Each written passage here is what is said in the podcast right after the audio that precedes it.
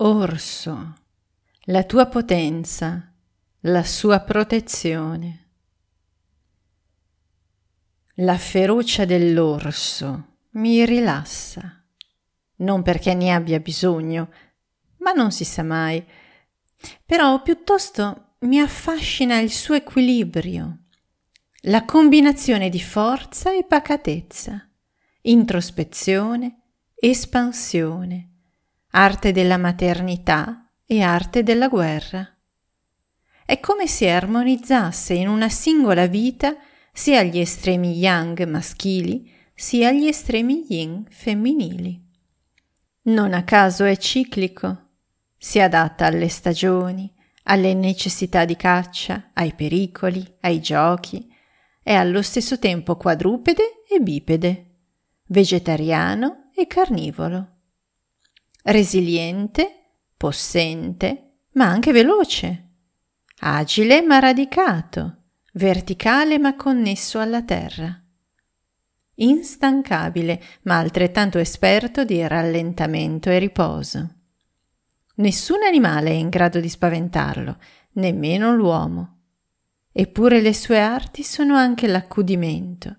I piccoli restano con mamma fino a tre anni e la guarigione ha un istinto infallibile per erbe e radici.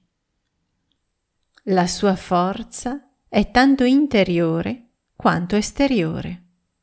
Il suo coraggio non è altro che connessione con se stesso, fedeltà al suo istinto. In realtà la sua natura è profondamente pacifica. Nel simbolismo dell'orso leggo la irriflessa, primitiva furia dell'orso sembra nascondere al contrario la profonda saggezza propria dell'iniziatore guerriero che conosce sia le strade attraverso le quali il combattente, aprendosi alle forze ferino divine, si libera della paura, sia le vie che conducono all'altro mondo. Dopotutto l'orso sta circa cinque mesi all'anno in contemplazione del buio, dentro le viscere della terra.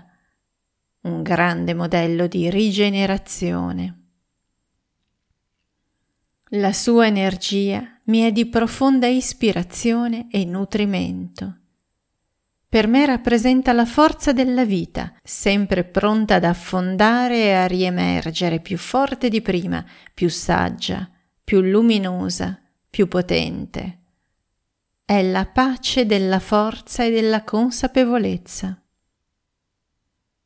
Questi mandala che ho realizzato sono grafiche semplici, apparentemente grossolane, brutali, eppure ne ho curato con la massima delicatezza ogni parte, per creare, pur in una forma immediata e impattante, quella dinamicità, profondità e complementarietà degli opposti, tipica di questa magica creatura. Colori freddi e caldi, implosivi ed espansivi, creano una sorta di aura magica. L'enfasi su tutti e tre gli occhi, i due fisici e quello spirituale, sottolinea la natura profondamente connessa, sveglia, centrata e sintonica dell'orso che invoco e che mi affianca. Con amore e rispetto manifesto questa forza della natura, questo archetipo simbolico e vitale universale, ancora presente e pulsante tra noi, nei nostri boschi, sul nostro bel pianeta.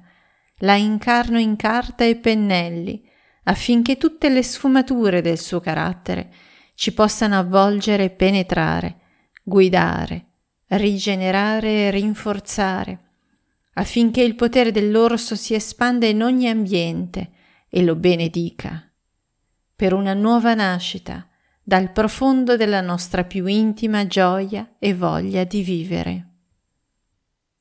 E se questi miei racconti visivi di come ho realizzato i miei mandala ti aprono nuovi orizzonti di esperienze, conoscenze e nutrimenti, ti invito a leggere o ad ascoltare anche i podcast o gli articoli dedicati alla lucertola.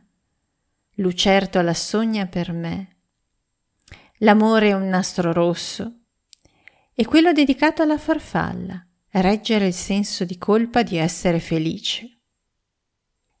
E quello sul leone, beh, insomma, ce n'è. Grazie di essere ancora con me. Saremo sempre insieme, appassionatamente.